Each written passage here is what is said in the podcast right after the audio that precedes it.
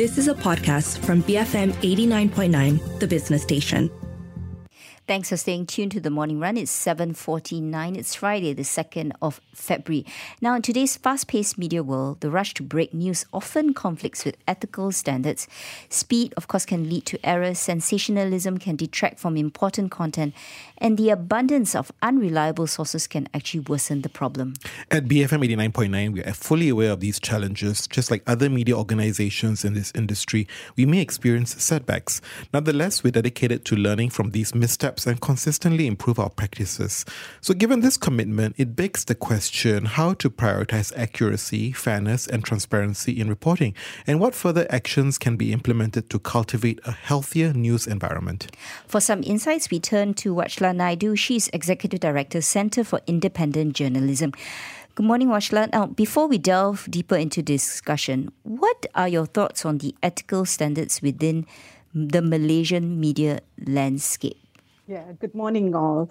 I think um, it's a the landscape in itself can be really challenging at this point in time, right? If you are locating it within the current media ownership structures, the kind of political pressures, the economic pressures to remain relevant and fiscally healthy, it kind of has an influence on how um, you know media or journalists report on news, especially breaking news.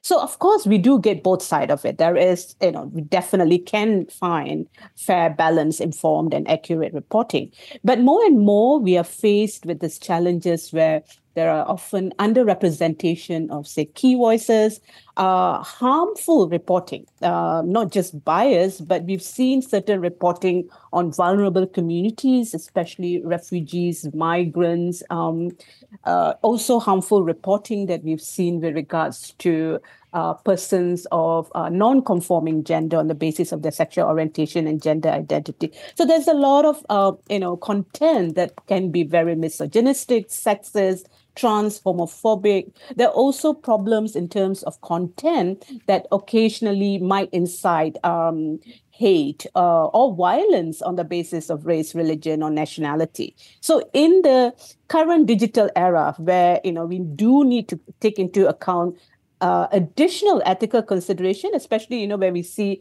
proliferation of disinformation, use of artificial intelligence, and all. So it kind of changes the dynamics of how we view even uh, you know not just Malaysian media landscape, but right. also the global media landscape. So, so what strategies can media outlets, you know, employ to prioritize factual accuracy, especially in situations where there's really so much temptation, right, to rely on unreliable sources for that quick scoop? Yeah, you know, this is really, um, uh, I would say, uh, a challenge. We would think that it's given, right? Ethical, uh, you know, conforming to ethical standards uh, of reporting should be, uh, you know, the most important factor. But in a country sometimes like Malaysia, where there's really no progressive, or very little progressive right to information environment, we often need to rely on various other sources for information yeah and of course uh, this then you know you need to balance this whole concept of breaking news with and uh, and vis-a-vis or avoidance of misinformation and things like that so I think some of the key strategies that can be uh, employed would be to really understand what is the news value and what is the significance or say the impact to the larger audience, and then balancing it with the timeliness of uh, releasing the news, uh, and always I think I mean placing it or rather placing human interest at the center of it. So what and and the other side of it is also to determine who and what is the most authoritative source. Mm. This will require taking a little bit of time, I would say, to gather facts and you know do thorough researching. But then we have to always ensure that the notion of urgency or immediacy in in how we want to dissem- disseminate the information should never at any time I, I would say take precedence over verification of facts sources, and of course, the offer of reply as well.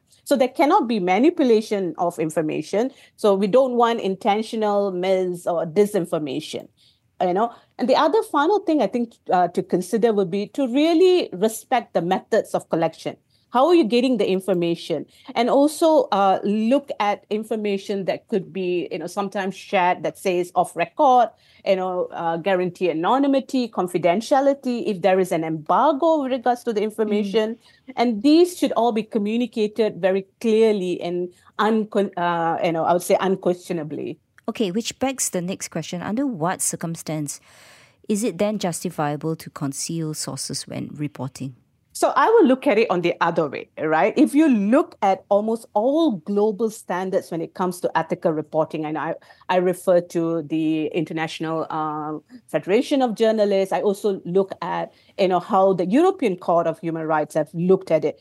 Actually, concealing the sources of uh, uh, concealing the identity or concealing the names or other information of the sources is actually more important, right? That takes precedent uh, and actually, it is the right of journalists not to disclose their sources. It's not just pri- a privilege, yeah, uh, that can be taken over and things like that, but it's really part and parcel of the ethics of reporting and also part and parcel of the right to information right they, they, there would be of course uh, instances where they can be compelled to reveal the sources.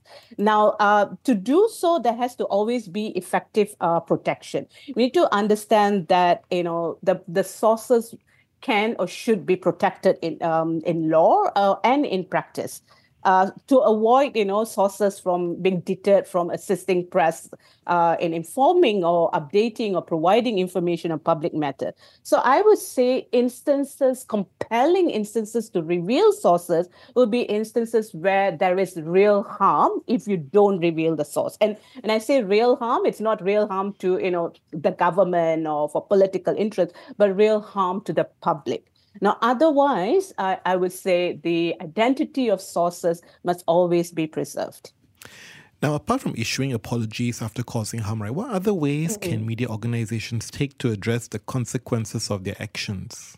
Yeah. Um, again, I think uh, often what we get would be, and we saw this in, uh, in, just the last few days, we do get apologies, we get retraction uh, of uh, information.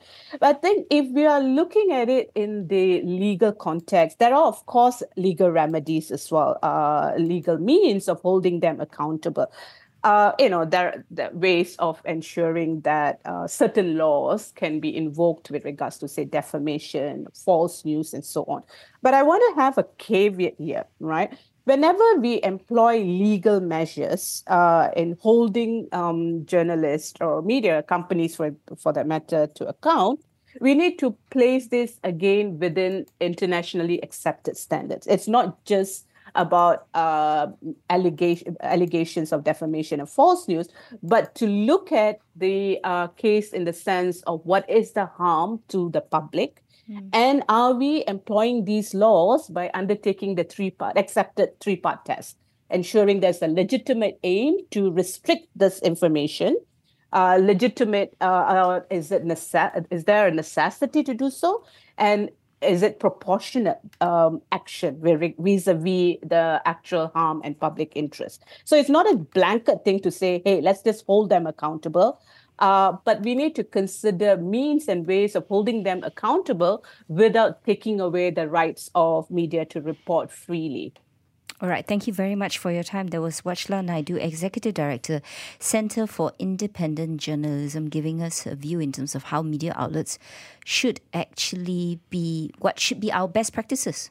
Yeah, and I think uh, so much to unpack there. Especially, I liked her perspective about you know how we can reconcile our sources, and actually that that's a challenge, right? Mm. We actually sometimes have to conceal our resource sources, and actually, how do you put the right protections in place for them? Yeah, but there really is a push and pull, right? Because today's media landscape isn't about you know anymore just newspapers it's much more than that. It's digital media. Mm. and there's this urgency to break news all the time. And then do articles then become clickbaity rather than really you know independent or at least verifiable sources of information so there's this push and pull and i think even at bfm we struggle with that um, mm.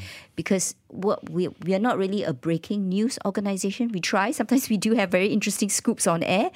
Uh, we are trying to analyze things, but in the process of analyzing things, and because our radio is really live, it's not recorded, errors do happen, and I'm I'm guilty of it. I'm sure you are, Philip. How do we manage that? Yeah. I, I think that's also where you have the humility, right, to say, look, I made a mistake and own up to it and make the right changes for the better. Yeah. Uh, up next, of course, we have the 8 a.m. news bulletin, but first, a quick message. Tune in today at 11:45 a.m. for an exclusive glimpse into the future of mobile technology with Samsung's latest innovation, the Galaxy S24 series, on a special episode of Tech Talk. We'll dive deep into its cutting-edge AI features, from Live Translate to Photo Assist, and explore how these tools are not just changing the way we use our phones, but transforming our daily lives. Don't miss on discovering how the Galaxy S24 can be your personal assistant, photographer, and language translator all rolled into one sleek device. Join us and see how technology is becoming more intuitive and tailored to your unique lifestyle. Um, that's going to be up next, of course, excuse me. We have the 8 a.m. news bulletin, and that's going to be followed by the Breakfast Grill, where Philip See speaks to Eric Tan, CEO of Kacha Digital Berhad. Keep it here, BFM 89.9. You have been listening to a podcast from BFM 89.9, the business station. For more stories of the same kind, download the BFM app.